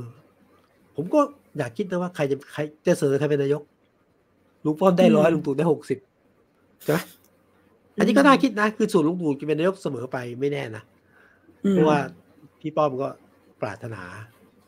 แล้วก็อืมมีโอกาสเยอะอะไรเงี้ยนะอันนี้คือฝั่งของอาพรรครัฐบาล ฝั่งเพื่อไทยแลนด์สไลด์ไหมผมว่าได้เสียงส่วนใหญ่แต่ผมเชื่อว่าไม่แลนด์สไลด์นะครับอืมเอ่อแล้วก็มีอีกพักหนึ่งนะอีกกลุ่มพักหนึ่งรอเป็นรัฐบาล ชัวร์มากเลย ภูมิใจไทยอืมภูมิใจไทยจะได้คะแนนอันดับสองอันดับสามที่ซ้ำเลยแต่ไม่อยากเป็นนายก สู้เป็นพักตัวเลือกคือไม่ไม่ว่าใครมาก็ต้องมาชวนภูมิใจไทย ไม่ว่าอืมฝ่ายไหนฝ่ายค้าฝ่ายตางก็ต้องมาชวนภูมิใจไทยอันนี้อันนี้รอไปเลยรอเป็นรัฐบาลภูมิใจไทยเอ่อประชาธิปัตย์ปรารถนาอย่างยิ่งที่เป็นรัฐบาล แต่ต้องดูครับว่าประชาธิปัตย์กำลังว่าจะเพียงพร้ำเหมือนเดิมปะประ ชาธิปัตย์อาจจะเป็นรัฐบาลและเป็นฝ่ายค้านได้ ดังนั้นเนี่ย เอารวมๆนะที่ทางการเมืองหลังนี้จะเป็นอย่างนี้ครับ ในแค่พรรคการเมืองนะเจตอนนี้วัดใจว่าพลเอกประยุทธ์จันทร์โอชา ที่อยู่มาแปดปีอะแล้วจะอยู่ต่อเลยนะแล้วหลายคนบอกว่าเบื่อแต่แกบอกแกอยากทำงานต่อนะอืมเออแกยุบสภาหรือแกอยู่ครบวาระเออนะฮะเพราะตอนนี้กฎหมายลูก กฎหมายลูกผ่านแล้ว แต่ว่าก็มีกระบวนการกฎหมายลูกนะ ก็คือตอนนี้ต้องผ่านสภา แล้วก็เป็นกฎหมายอ่ากฎหมายเลือกตั้งนะฮะรอบนี้พอผ่านใช่ไหมครับต้องค่ะไปต้องส่งไปที่นายกห้าวันอืมดูดูจะมีใครมีใครจะค้านไหมจะฟ้องไหมถ้าใครค้านก็ค่ะส่งไปที่ศาลรัฐธรรมนูญต่อถ้าไม่มีก็ห้าวันห้าวันก็ส่งขึ้นเอ่อทูลเกล้าก็รอพระบรมราชโองการอย่างนี้นะรอทูลเกล้านะก็มีเวลาของมันอยู่นะค่ะสรุปปีใหม่ เอ่อ สิ้นปีไม่มีอะไรเกิดขึ้น รอว่ามกรากุมภามีนานายกจะอยู่ครบเทอมหรือจะยุบสภาอะนะฮะอืมคือเร็วๆนี้ไม่ยังไม่มีท่าทีหรอก แต่ว่าไปดูต้นปีไม่หมีน้าครับไม่มีครับก็รอเอ่อมกรากุมภาหรือมีนา ก็มีอืมยุบสภาหรือหรือ หรืออยู่จุครบปาระเดี๋ยวที่น่าเล่าให้ฟังว่าคิดยังไง แต่แต่ว่าผมฟันธงก่อนแล้วกัน ว่าท่านนายกของกับผมเนี่ยเอ่อ จะจะยุบสภาไปปลายๆก่อนก่อนหมดวาระเดี๋ยวที่น่าเล่าให้ฟังว่าทำไมคิดอย่างนี้นะอ่าแปะไว้เลย แต่เอาเรื่องที่เพิ่งเกิดขึ้นก่อนดีกว่า ท่านครับนายกของพิวิสุทธ์นั้น เพิ่งเออปรับคอรบหลังจากที่เราคุยมาหลายเดือน หลายสัปดาห์ หลังจากที่อ่ามีเรื่องของคุณธรรมนัทนะคะ มีเรื่องของอืมคุณนฤมลคุณนฤมลมีเรื่องของคุณนิพนธ์บุญญามคุณณีธรรมลานัทออกคุณนิมนต์ เอาภาษาชาวบ้านเนาะค่ะมาให้ออก ไล่ออกใช่ไหมไปหักหลังนายกอ่าหักหลังนายกค่ะไล่ปลดออกอ่าค่ะนะฮะแล้วก็ว่าทิ้งหลายตำแหน่งว่างครับเก้าอี้ครมว่างมาตั้งหลายเดือน ล่าสุดคุณกนกวันคุณกนกวันมีการวิลาวันอืจากมใช่อ่าภูมิใจไทยนั่นโดนเรื่องคดีลูกป่าที่ที่ค่ะเขาใหญ่ปราจีนบุรีค่ะล่าสุดล่าสุดมีการปรับ คอรมอเกิดขึ้น มีการครับในที่สุดก็มอบตำแหน่งเสียทีครับว่าจะมีใครมาเพิ่มมาเสริมทัพตรงไหนบ้าง ซึ่งมีจากข้อมูลที่อ้ายได้นะคะ มีสามคนที่มานั่งครับสามตำแหน่งใช่ไหมคะ คนแรกครับมีธนกรคุณธนกรวังบุญคงชนะ เป็นรัฐมนตรีประจำสำนักนายกรัฐมนตรีครับคนต่อมาเป็นคุณสุนทรปานแสงทอง มานั่งกระทรวงเกษตรและสหกรณ์อ่า แทนคุณธรรมนัฐแล้วก็มีคุณนริศขำนุรักษ์มานั่งครับกระทรวงมหาดไทย แทนคุณนิพนธ์บุญบุญญามณีของพรรคประชาธิปัตย์ครับ เอาเอาคำถามแรกเริ่มก่อนทำไมเพิ่งมาปรับคะพี่วิสุทธ์ไม่ปรับไม่ได้ เอ่อคือการเรียกร้องให้มีการปรับคอรมอเรียกเอาเนี่ยพลังประชารัฐเรียกมานานนะอืมพรรคหลวงพ่อโอ้ทุกคนก็อยากเป็นรัฐมนตรีแล้วก็ควรกลุ่มต่างๆในพรรคก็อยากเป็น แต่ว่าค่ะลุงตู่ก็ไม่อยากปรับเพราะปรับแล้ววุ่นคือปรับแล้วแบบงงแงอะคนนี้ได้คนนี้ไม่ได้ใช่ไหมไอ้นี่กลุ่มนี้นี่โอ้ก็ไม่ปรับฉันไม่ปรับอ่าแล้วลากยาว อ่า แต่ทำไมไม่ปรับไม่ได้รอบนี้ เพราะว่า ประชาธิปัตย์ไม่ยอม มีคนงองแงตอนเสียงดังตอนแล้วเหรอคะต้องต้องฟังไม่ฟังไม่ได้ช่วงเนี้ยคือถ้าประชาธิปัตย์โดยเฉพาะภูมิใจไทยต้องงอแงต้องฟัง ที่ประชาธิปัตย์ไม่ยอมเพราะว่าประชาธิปัตย์นี่คุณที่พลบุญญามณีเอ่อ ลาออกใช่ไหมโดนคดีอะแล้วก็ลาออกตำแหน่งค่ะว่างประชาธิปัตย์เขาก็เลือกกันนะเขาบอกนายกว่าท่านนายกครับเดี๋ยวผมจะเสนอชื่อมาแทนอะไรเงี้ยนะแล้วก็เสนอเขาก็เลือกกันภายใน เป็นคุณนริศขำนุรักษ์มา ส่งชื่อไปแล้วเจ็ดสัปดาห์นายกก็เฉยแต่ว่าอาจจะบอกว่าเออเอเปกนะพอเสร็จเอเปกคุณจุลินแกก็ไม่เกรงใจละปกติเกรงใจเกรงใจอืมแกบอกว่าโอ้ก็ ไหนนายกบอกว่าหลังจากเอเปกแล้วจะดูเสร็จแล้วไม่เห็นพิจารณาเลย แล้วก็มีคุณจินวรจากประชาธิปัตย์นี่ก็ก็แกก็เลิกเกรงใจนายกนะนายกเลิกเล่นการเมืองได้ไหมเรื่องบ้านเมืองนายกอยู่พรรคไหนเรื่องการเมืองแต่ว่าเรื่องบ้านเมืองคือต้องมีคนดูแล ต้องมาบริหารประเทศอะค่ะแต่นายกต้องฟังเพราะว่า ตอนนี้นายกก็มีศึกกับลุงป้อมหรือว่าพรรคพรรคนี้ไงอืมก็ต้องต้องระวังที่หนึ่งก็ต้องตามใจนะอันที่สองเนี่ยนายกคงติดลูกคิดแล้วว่า เอาละต้องปรับแหละ แต่ปรับจริงขอให้ได้เปรียบนะ นิดหนึ่งนิดหนึ่งแต่ว่าคุณอนุทินเนี่ยภูมิใจไทยแกไม่ปรับนะแกบอก แกบอกว่าไม่เป็นไรหรอกรัฐมนตรีช่วยเอ่อพักงานใช่ไหมก็มีรัฐมนตรีประจำแบ่งงานแล้วสรุปว่าแกผมสรุปเองนะแกไม่ปรับเราปรับแล้ววุ่นแกคุมแกพักอยู่ไงแกคุมอยู่ไงไม่เป็นไรคุมพักอยู่ก็จบไป ทีนี้ผมบอกว่าการปรับพลมชุดเนี้ยปรับเร็วปรับด่วนนั้นหนึ่งโอเคนายกต้องตามใจนักการเมืองแล้วล่ะ อันที่สองเนี่ยปรับครั้งนี้นายกได้เปรียบนะครับ เอาอย่างคุณนริศขำนุรักษ์นี่อันนี้เข้าใจได้นะไปให้ปัดชงชื่อมาแล้วถูกไหมก็ก็ก็ต้องปรับไม่เปลี่ยนไปปัดนี้ก็ได้คือคุณที่พลเนี่ยเป็นรัฐมนตรีมหาไทยที่ดูแลเรื่องภูมิภาคท้องถิ่นมีความสำคัญนะใกล้ชิดประชาชนนะ เข้าถึงประชาชนนะงั้นการที่ให้คุณนริศมานั่งเนี่ยมันก็ถูกไหมคือได้ทำงานท้องถิ่นได้นะอันที่สองคือท้องถิ่นแปลว่าอะไรฮะ มันก็ใกล้ประชาชนใกล้คะแนนเสียงได้นะ อันที่สามคือคุณนริศเนี่ย แกก็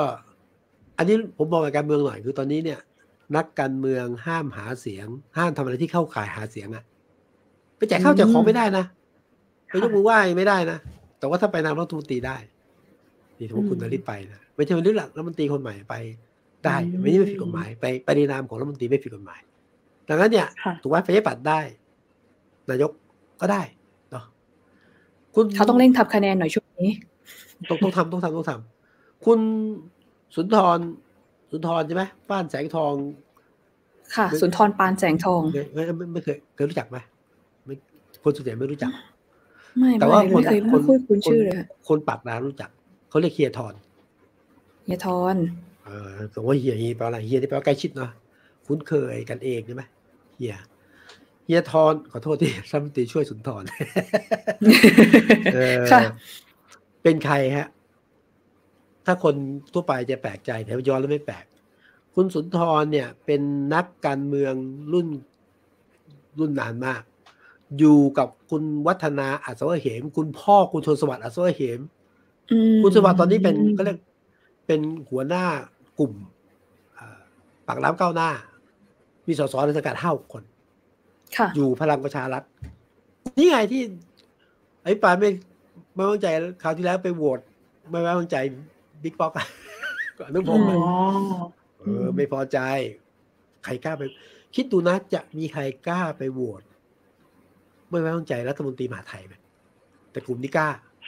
ให้รู้ว่าไม่พอใจนะค่ะ เสร็จแล้วพอโหวตเสร็จ กลุ่มก้าวหน้ากลุ่มสุปการเนี่ยนะ ก็ ผมย้อนภาพจำคุณครูศรีวิไลไหมอยู่กลุ่มนี้แหละ ที่ไปกราบหน้าอกหรือกราบเท้า ท่านนายกไอ้ท่านบิ๊กป้อมท่านประยุทธ์ประวิตรกับหน้าหน้ากระเท้าถ้าเราไม่ผิดกราบเท้าลงไปกราบเท้าเลย เออแล้วก็พลเอกประวิตรก็ไปที่สมุทรปราการ คือไปสัญญาว่าเดี๋ยวรอบหน้าได้เป็นรัฐมนตรี เนี่ย สัญญาคราวนี้ก็คือได้รับคืนแล้วคือ กลุ่มสมุทรปราการ ส่งคุณสุนทรเยทรมาเป็นรัฐมนตรี ในนามของ กลุ่มปากน้ำนะครับ กลุ่มปากน้ำที่สังกัดพลังประชารัฐงงไหมคือ มันมีหลายกลุ่มค่ะในพลังประชารัฐก็มีหลายกลุ่มนะคะสรุปไว้ลุงป้อมรักษาสัญญา ปากน้ำมีรัฐมนตรีเราจัดให้ คุณแค่ส่งชื่อมาทำไมเป็นคุณสุนทร คุณสุนทรเป็นนักการเมืองที่อยู่กับคุณวัฒนามานานคุณวัฒนาเป็นใคร นักการเมืองใหญ่ใช่ไหมภาษาผมเองนะก็เป็นเจ้าเพื่อเป็นเป็นนักการเมืองที่ กว้างขวางสุดประการตอนนี้จะหนีอยู่นะคดีลูกชายคุณสสวัสดิ์ดูแลกลุ่มอยู่ ก็เป็นคนทำงานให้คุณพ่อก็คือคุณวัฒนาตั้งแต่สมัยคุณวัฒนาเป็นรัฐมนตรีช่วยมารัฐมนตรีมาช่วยอะแล้วเป็นคนประสานงานช่วยงานในพื้นที่หมดไงรู้เรื่องพื้นที่หมด แล้วก็เป็นรองนายกอบจสุดประการ แล้วก็ทุกวันนี้ครับเพิ่งลาออกนะ เป็นรองนายกอบจรองใครรู้ไหม รองคุณนันทิดาแก้วบัวสายอ่าเนี่ยมันก็โยงใหญ่กันเนี่ยคุณว่าเนี่ยคุณนันทิดาเป็นใครอะนี่เป็นอดีตหรือปัจจุบันเนาะที่เป็นภรรยาคุณคุณคุณเอชนสวัสดิ์อ่าก็สรุปว่าคุณสุนทรมาเป็นรัฐมนตรีในนามของกลุ่มสมุทรปราการค่ะซึ่งคุณสุนทรก็เป็นคนที่อยู่กลุ่มของคุณเอชนสวัสดิ์นะฮะนั้นตั้งรัฐมนตรีก็ ไม่รู้เอาดูตามกลุ่มที่ว่ามา ส่วนคุณธนากรบางบุญคงชนะทุกคนรู้จักนะ คุณค่ะแกคุณชื่อคุณพ่อแกเป็นโฆษกโฆเป็นโฆษกที่มากกว่าโฆษกอะคือโฆษกเขาเขาจะมีหน้าที่แถลงข่าวเนาะนี่ค่ะแถลงข่าวตอบโต้ ฝ่ายค้านตอบโต้คนที่วิพากษ์วิจารณ์นายกรัฐมนตรีนะชี้แจงแทนนายกรัฐมนตรี แล้วก็เพิ่งได้เป็นสสถูกไหมตอนเป็นโฆษกไม่ได้เป็นสสนะค่ะค่ะเพิ่งได้เป็นสสแล้วก็ได้เป็นสสก็ลาออกนะฮะจากโฆษกอืมค่ะ แต่ยังทำหน้าที่เป็นปากกระบอกเสียงแทนพลเอกประยุทธ์อยู่เรื่อยๆ แล้วอยู่ๆคนก็งงว่าให้ยทำไมคุณธนากรได้เป็นรัฐมนตรีก้าวกระโดดเลยนะธนากรเนี่ย ก่อนจะมีชื่อเนี่ย เป็นนักการเมืองที่คนไม่รู้จัก อยู่กลุ่มก่อนจะเป็นสามมิตรนะ ตอนนั้นคุณสมศักดิ์เทพสุทินรัฐมนตรีว่าการกระทรวงยุติธรรมทุกวันเนี่ยค่ะอยู่พรรคมัชฌิมาประชาธิปไตยอืม คุณธนาธรธนากรไปช่วยคุณสมศักดิ์เป็นหนึ่งในสามมิตรนะฮะ คุณสมศักดิ์เอาตัวเองไปอยู่พลังประชารัฐ จากมัชฌิมานะฮะย้ายไปอยู่พลังประชารัฐ คุณธนากรตามไป ค่ะอ่าก็รวมเป็นสามมิตรสามมิตรมีใครอะมีคุณสมศักดิ์มีคุณเอ่อสุริยะมีอะไรพวกนะสามคนนะ คุณธนากรก็เป็นโฆษกสามมิตรโฆษกกลุ่มนะฮะไม่อ่า ก็เป็นโฆษก คนไม่ค่อยรู้จัก แต่ว่าเป็นโฆษกอ่าตอนหลัง คุณธนากรได้เป็นเลขาของรัฐมนตรีคลังอุตมะอุตมะเนี่ย เป็นพลังประชารัฐไงพูดง่ายว่าค่ะเฮ้ยฝากมาอยู่อุตมะอะไรอย่างเงี้ยนะอืมตอนหลังคุณอุตมะ เอาภาษาสวยๆนะ ก็คือลาออกจากอ่าหัวหน้าพักพลังประชารัฐ เอาภาษาจริงก็คือว่าเขาให้ออกคนยึดพักอ่า ยึดพักก็ต้องออกมาถูกไหมค่ะคุณธนากรไม่ออกมาอยู่ต่ออืมอยู่ต่อนะลูกพี่ไป แต่ก็ยังแต่มีคุณคุณสมศักดิ์ดูแลอยู่ แต่โดยสรุปธนากรก็มีโอกาสฉายแววก็คือว่าจากเอ่อโฆษกพลังประชารัฐใช่ไหมครับ ก็ได้มาเป็นโฆษกรัฐบาลนะทำหน้าที่ตอบโต้จนรอบนี้เป็นการตอบเรื่องไงฮะ ใช้คนรู้ใจอะ รู้ใจใกล้ตัวค่ะก็อืมตั้งคุณธนากรก็ทุกคนหนึ่งก็คือหนึ่งก็คือ ผมว่านายกไว้ใจนะทำหน้าที่ดีค่ะในทางการเมืองค่ะอันที่สองผมคาดเดานะคุณธนากรมาเป็นรัฐมนตรีประจำสำนักนายกรัฐมนตรีเนี่ยคงมาดูอสมทกับกรมประชาสัมพันธ์อืมแปลว่าอะไรฮะกระบอกเสียงแห่งรัฐถูกไหมอืมอ่ามีสองเด้งเด้งที่สามนะ คุณธนากรถูกวางตัวให้เป็น คนที่จะดูแลเรื่องผู้สมัครรับเลือกตั้งในภาคใต้ของรวมไทยสร้างชาตินั้นได้ธนากรคนเลยจะสงสัยทำไมได้มา ก็ได้คือตั้งหนึ่งคนได้สามประโยชน์อะหนึ่งได้ไปดูกระบอกเสียงของรัฐสองอืมรู้ง่ายใช้คล่องเข้าใจสามค่ะเป็นตัวเชื่อมประสานกับภาคใต้ในการเปิดพรรคการเมืองใหม่อืมดังนั้นนี่คือที่มาที่ไปของการตั้งรัฐมนตรีสามคนซึ่งไม่เกี่ยวกับประชาชนเลย แต่ว่ามองรวมๆแล้ว เป็นแต้มต่อของลุงตู่ แน่นอนชัดเจน มองอย่างนี้ได้ไหมคะลุงตู่ได้ผมว่าลุงตู่ได้ก็คือ ไม่ขัดใจประชาธิปัตย์แล้วก็คุณสุนทรก็คุณทรที่ถือว่าลุงป้อมก็ได้นะอะค่ะป้อมก็ได้ลุงไม่ตู่ขัดก็ได้ ไม่ขัดใจไม่ขัดใจพี่ใหญ่อ่าใช่ไหมแล้วคุณธนากรลุงป้อมก็ไม่ได้ว่าอะไรก็โอเคเงี้ยก็สมประโยชน์กัน สมประโยชน์ของคนตั้งแล้วก็คนการเมืองบางพรรคอืมนะแต่ผมก็ย้ำว่า ประชาชนไม่รู้อยู่ตรงไหนอืมนะคะ เป็นเกมการเมืองที่มีการปรับครับมาช่วงนี้ ก็ได้ครับจังหวะเหมาะพอดีครับมาถึงเรื่องสุดท้ายอยากคุยเรื่องบอลโลกบอลมีโลกคนฝากเออเรื่องบอลโลกมานิดนึงอืมผมก็อยากแต่ฟังว่าโดยเฉพาะเรื่องการเมืองแล้วก็สิทธิมนุษยชนเรื่องบอลโลกนะที่คนไม่ค่อยพูดถึงนะใช่ค่ะ คือที่ อยากชวนคุยก็คือเผอิญว่าเมื่อไม่นานที่ผ่านมานะคะ เขามีข่าวเรื่องความขัดแย้งระหว่างทีมชาติสหรัฐ กับทีมอิหร่านสักนิดหนึ่ง ซึ่งครับคุณสมคิดที่วันนี้ไม่ได้มาร่วมกับเราก็ฝากข่าวมาดูแลเล่าให้ฟังเพราะว่าเห็นว่าสนใจขอบสนามครับเกาะขอบสนามเขาก็เล่ามาให้ฟังว่าเอ่อก่อนหน้าที่จะมีแมตช์สหรัฐกับอิหร่านเนี่ยนะคะ ซึ่งตอนนี้เขาเตะกันไปเรียบร้อยแล้วสหรัฐชนะยินดีด้วย แต่ก่อนที่จะมีการเตะกัน เขามีเรื่องที่ว่าทีมชาติสหรัฐแฟนเพจของทีมชาติสหรัฐอะค่ะ ไปโพสต์รูปธงชาติอิหร่าน แล้วดันไปแก้ธงชาติอิหร่าน ที่เขาจะมีสัญลักษณ์ของศาสนาอิสลามเนี่ยเขาไปเอาออกโหเรื่องใหญ่มากเลย ซึ่งมันเป็นเรื่องเซนซิทีฟเนาะค่ะพี่วิสุทแน่นอนนะธ์พูดแค่นี้ก็รู้สึกไปหมดว่า เออไม่คทำวรไมแก้แล้วทำไมแก้เอ่อ ไอ้ายไม่มั่นใจเหมือนกันว่าค่ะ ว่าทำไมแก้แต่ว่าช่วงนี้เนี่ยในประเทศอิหร่านเองเขาก็มีประประท้วงชุมนุมเกี่ยวกับผู้ครับนำเผด็จการ ซึ่งเขามาบังคับใช้กฎในเรื่เหองมือนกฎของทางศาสนาโดยอ้างศาสนาอ่าใช่อืมเรื่องของครับฮิญาบหรืออะไรทำเรื่องกฎนี้ที่ยามก็เนี่ยนะก็คิดว่าน่าจะ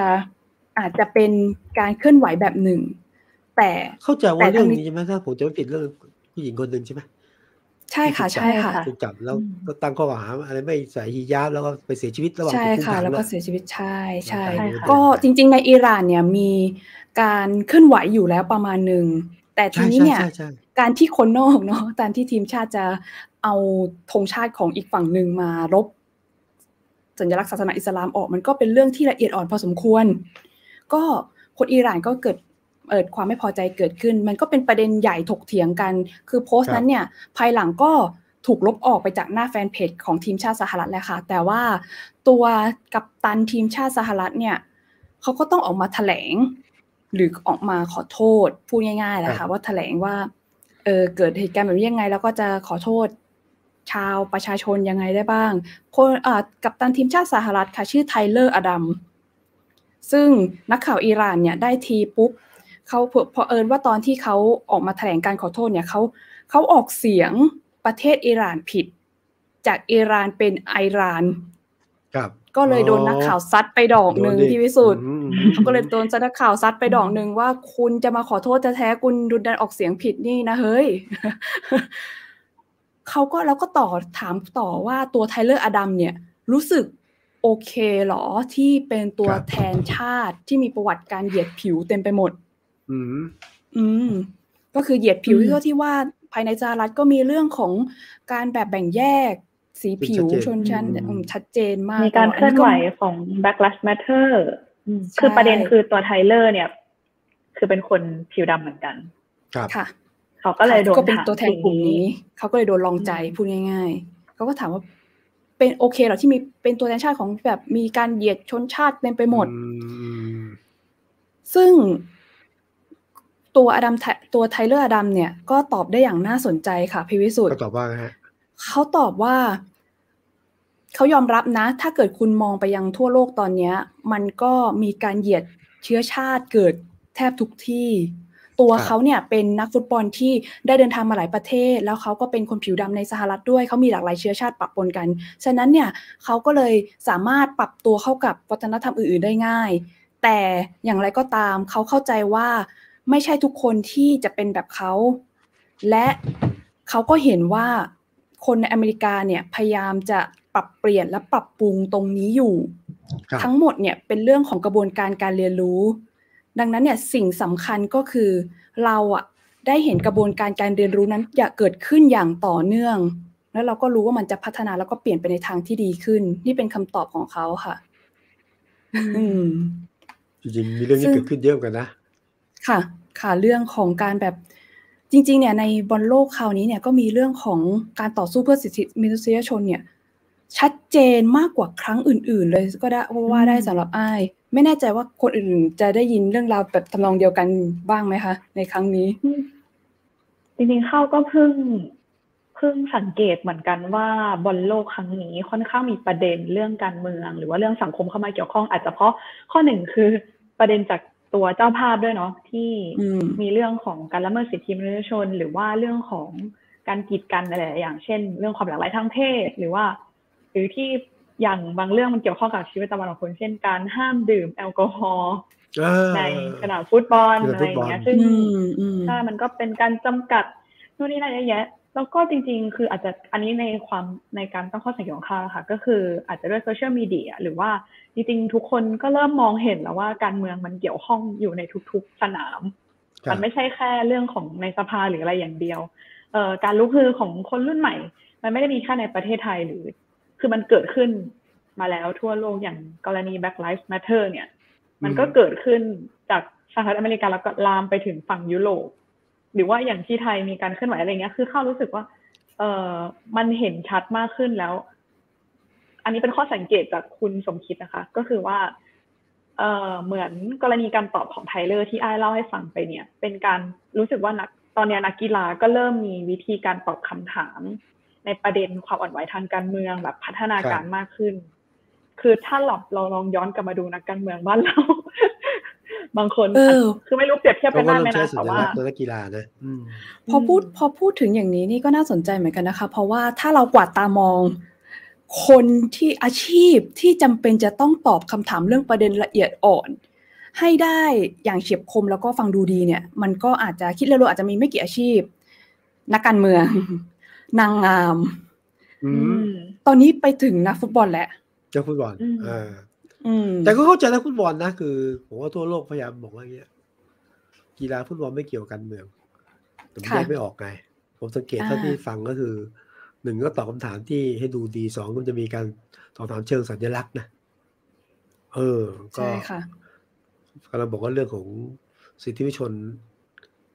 แล้วก็เรื่องของการบ้านการเมืองเป็นเรื่องที่อยู่ในทุกวงการแสดงออกยังไงอืมใช่ไหม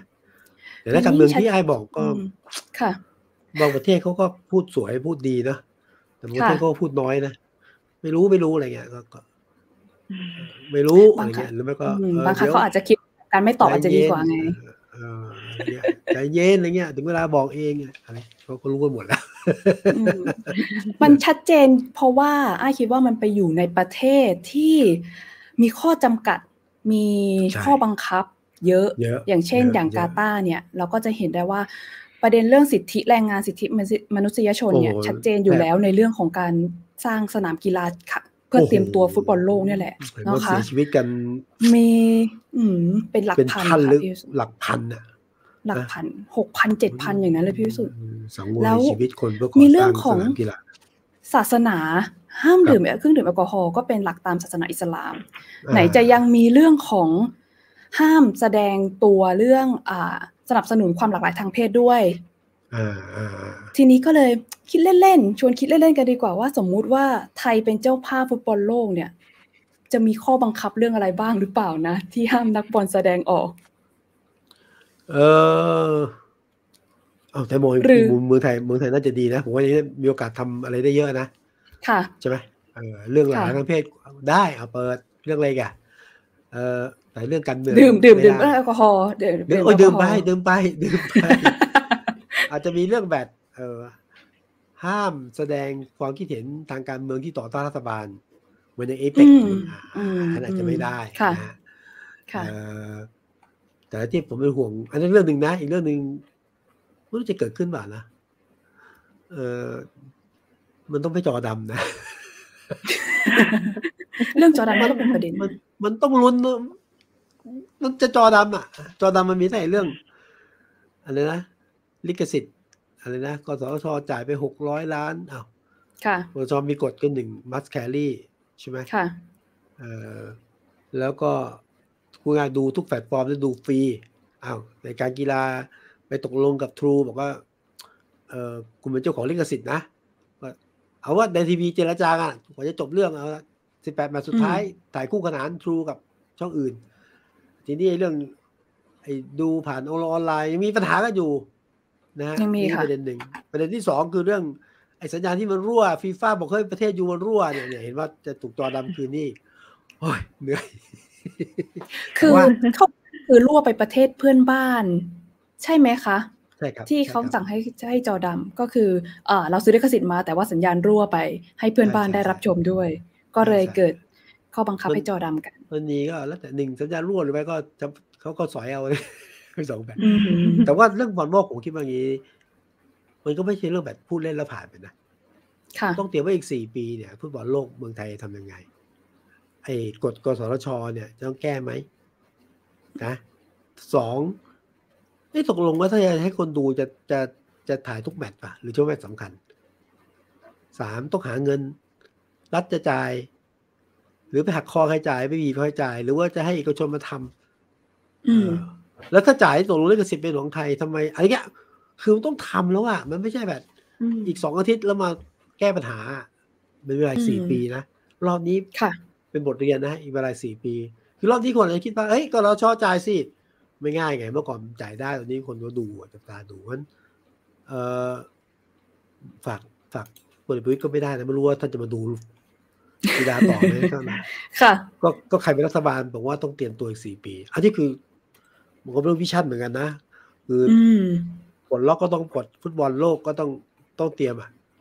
แก้ปัญหาเฉพาะหน้าไม่ได้อะอืม นะคนฉลาดขึ้น คน คนจดจำได้ว่าพี่ทำอะไรไว้อืมนะครับ นี่แหละค่ะ ที่ใครบอกว่าฟุตบอลไม่เกี่ยวกับการเมืองเนาะฟุตบอลไม่เกี่ยวกับฟุตบอลไม่ไม่เกี่ยวกับประเทศไทย ก็เกี่ยวไม่ทางตรงอืมก็ทางอ้อม ครับ อืมนะค่ะ ก็เป็นที่ต้องติดตามกันต่อไปนะคะอ่าสำหรับเรื่อง ฟุตบอลโลก ใครที่เป็นคอบอลก็คงจะติดตามรอดู ซึ่งยังคงมีอยู่นะคะ แล้วก็ที่อยากให้ติดตามต่อเหมือนกันก็คืออ่าอย่าลืมติดตามชมรายการของเราด้วยนะคะวันโอวันโพสคลิปมาทุกวันพฤหัสเวลาสองทุ่มครึ่งเช่นเคยค่ะ แล้วก็ปิดท้ายแล้วนิดนึงนะฮะ มีคุณพัชรวุฒิคุณเบนนะฮะเอ่อค่ะเข้ามาความเห็นผ่านทาง YouTube ด้วยขอบพระคุณความเห็นที่ส่งผ่านเข้ามานะครับนะฮะ ค่ะ ขอบคุณทุกๆท่านที่รับชมจนจบรายการของเรานี้ค่ะสำหรับตอนนี้เราต้องขอตัวลาไปก่อน ค่ะ แล้วพบกันใหม่สัปดาห์หน้าค่ะ สวัสดีสค่ะวัสดีครับ สวัสดีครับ สวัสดีค่ะ